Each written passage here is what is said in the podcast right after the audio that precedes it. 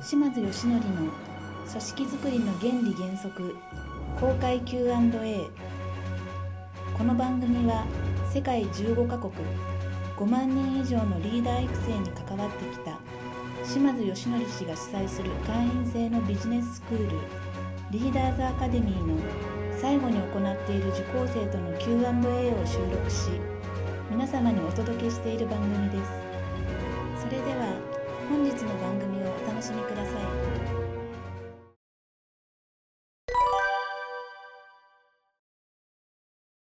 口頭ではちょっと分かりにくいんですけど、はい。先生が教えてくださったはビジョンやなんか、はい。からあとはい。皆さんと面談するためのちょっといつか見せてもはい、作ったんですが、はい。はい。で一応1週間2週間前にそれをみんなに渡したんだけど、1週間経ったらちょっと難しくて書けないっていうので ちょっと大きく書きすぎたのかなと思った。りあるいは細かく説明をしていって、はい。あのもっともっとそのその人個人の中に入り込めるぐらいのところのがいるのかちょっと今悩んでいて。うん、また説明するわねっていうことで置いてあるんですけども、はい、えっ、とですね、はい。えーいくつか方法はあるんですけど、はい。まあ一つは、うん、まあ、記入事例みたいなのを用意するというですねあーこんな風に入れましょう。例えばみたいな。ですね、でもう一つは、うん。あの面談をしながら一瞬作り上げるというパターンですね。ああちょっと時間かかってしまいますけど、はい。ええ。あの自分には分からないっていうんだったら、うんまあ、それとのまああのなんだろうな、えーまあ今言った2番目と絡むところの3番目みたいなところなんですけど、あはい。あのできる範囲でいいからとりあえず自分で書いてみてって言って原案的に本人に書かせる、うんでそれをもとに例えば面談するとか、うん。もしくはあのそういううまく書けないっていう人間を集めて、えーなんとかその自分一人だと書けない。けれども、そのチームとして、えうん。ー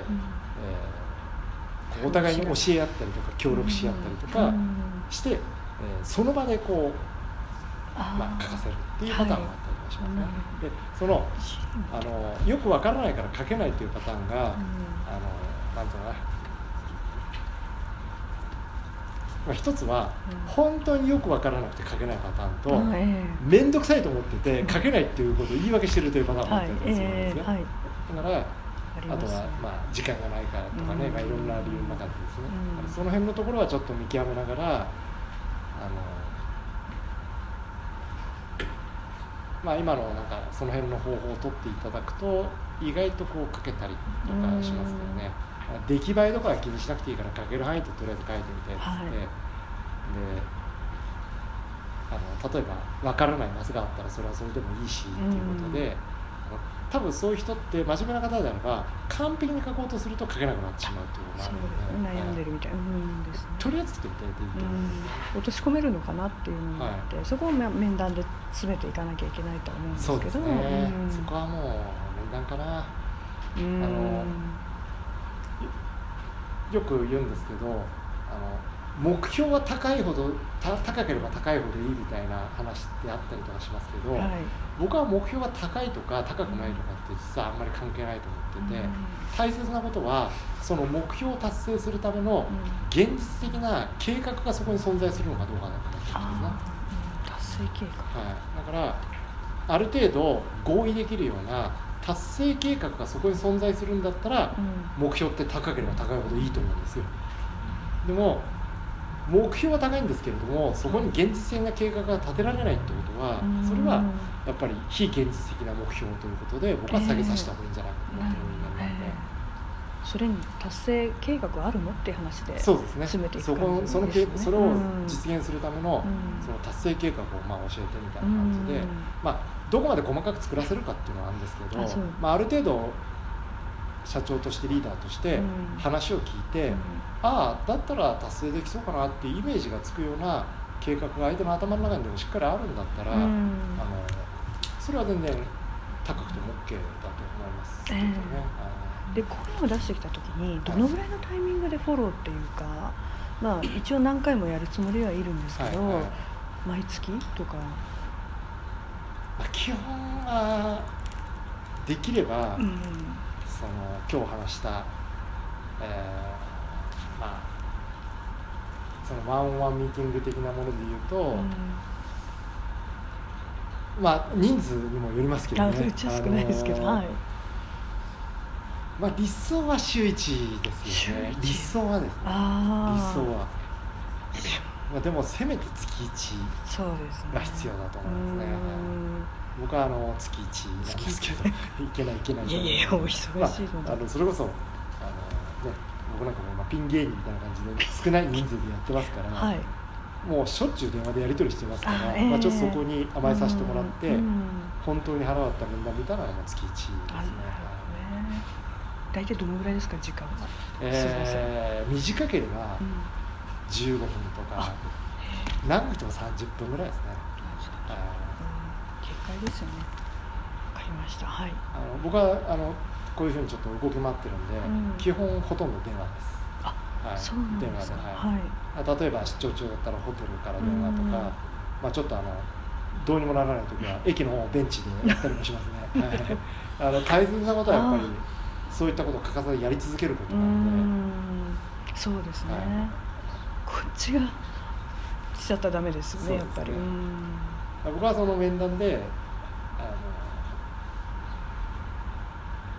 あ今日話忘れちゃったんですけど、うん。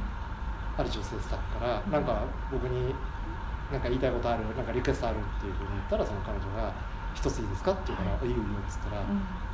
島田さんと電話するのが怖いんですって言われちゃったってええと思って。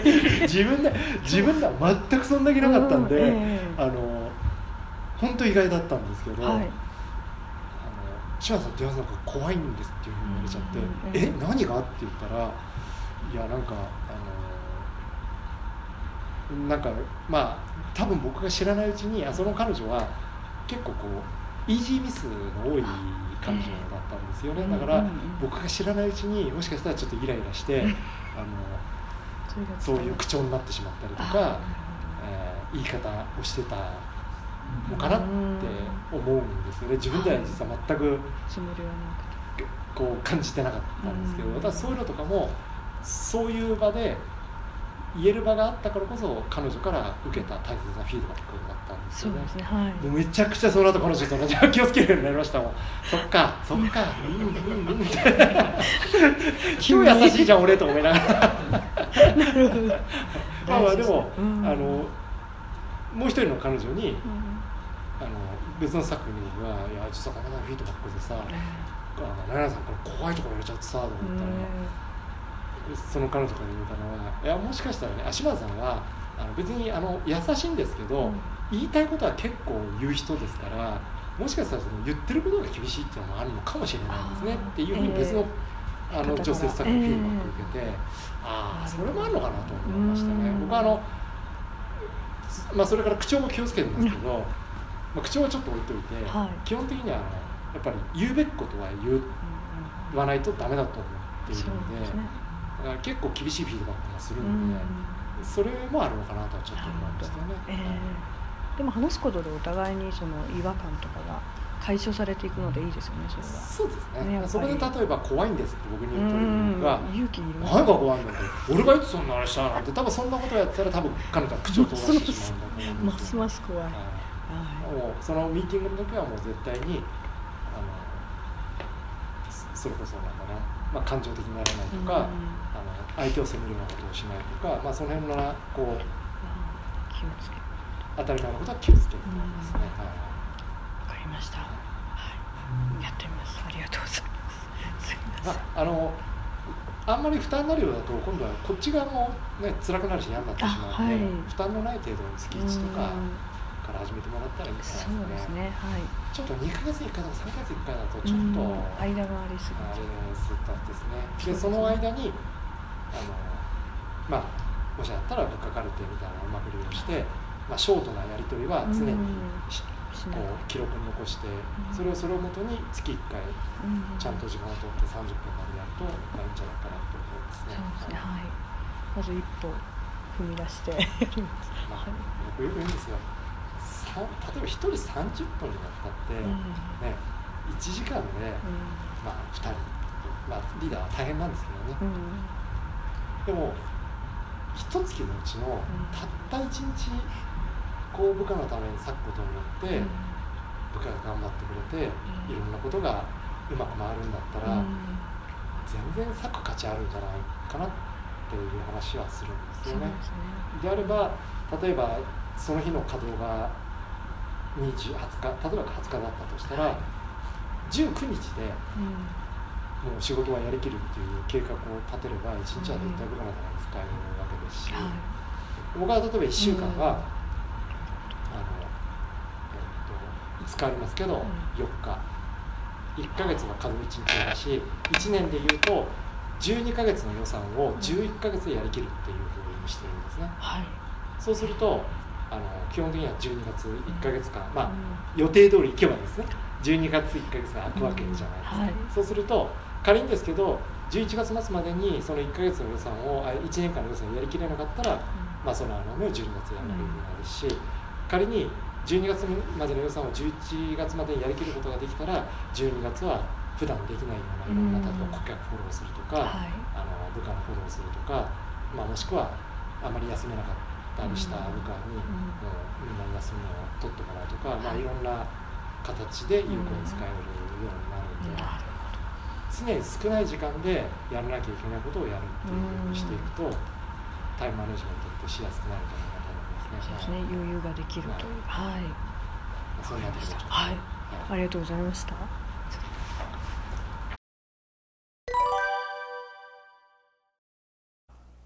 本番組の「特別プレゼント」というタイトルの中である非売品の皆様のお役に立つツールや情報を特別プレゼントという形で皆様にお届けさせていただいております。ぜひダウンロードしていただきお使いいただけたらと思います。それではまた次回の番組もお楽しみください。